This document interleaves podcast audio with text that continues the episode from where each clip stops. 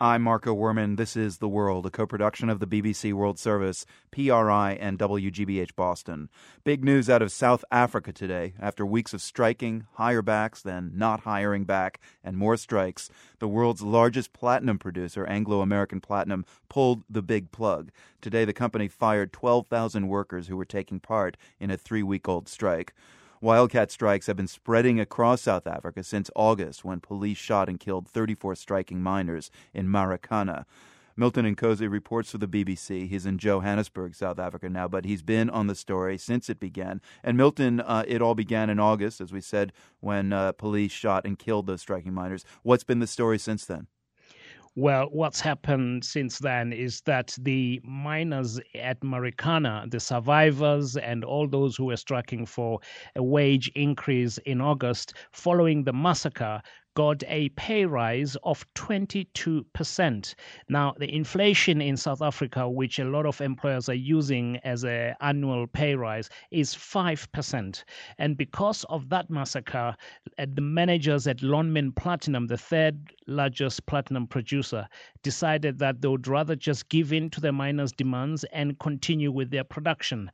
And because of that decision, the other mines decided that they will go on strike and they will also demand around 20% increase. That's what has happened since the Marikana massacre, Marco. This has got to be a, a, shocking bit of news for those miners and their families. I mean, th- tens of thousands of families in the region, uh, and many more people are going to be affected by this. Yes, indeed, because these strikes have actually happened outside the official collective bargaining chamber process.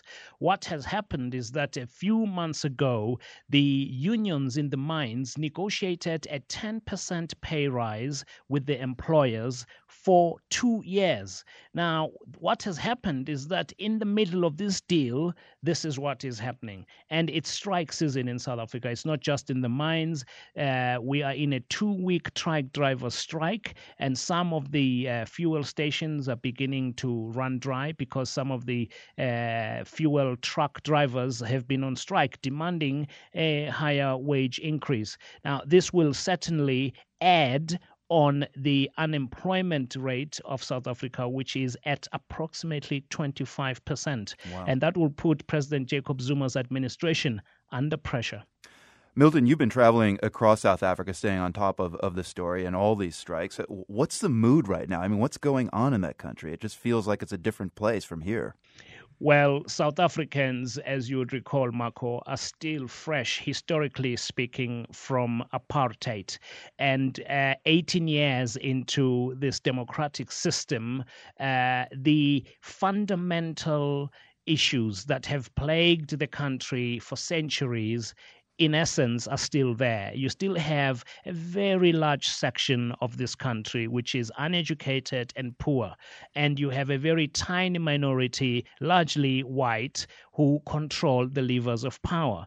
And the difficulty for the African National Congress, Nelson Mandela's party, which delivered the democracy into South Africa, are actually trying very hard to have a slow changeover process. Mm. Whereas if you follow the Zimbabwe situation, you you would actually create bigger problems. Now they are caught between a rock and a hard place because they've gone the slow route and people have become impatient. And if they go the fast track route, that is a recipe for disaster in itself, as we've seen elsewhere on the continent. Now, that is what really South Africa is dealing with now.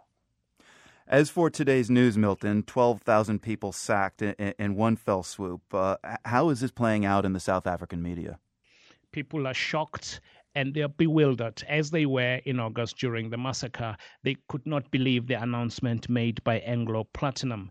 What the Chamber of Mines has said, and President Jacob Zuma addressed them last night, is that they cannot allow a situation of anarchy where miners leave the negotiation chamber, the collective bargaining process, through the unions and they go individually to the employers and then they strike, they become violent, and they intimidated those who want to go to work. So President Zuma said that cannot be allowed in a constitutional democracy. And uh, as a result, uh, the company decided to take on these steps because they know government is behind them on the issue of discipline alone. The BBC's Milton Nkosi speaking with us from Johannesburg, South Africa. Thanks very much, Milton. Cheers, Marco.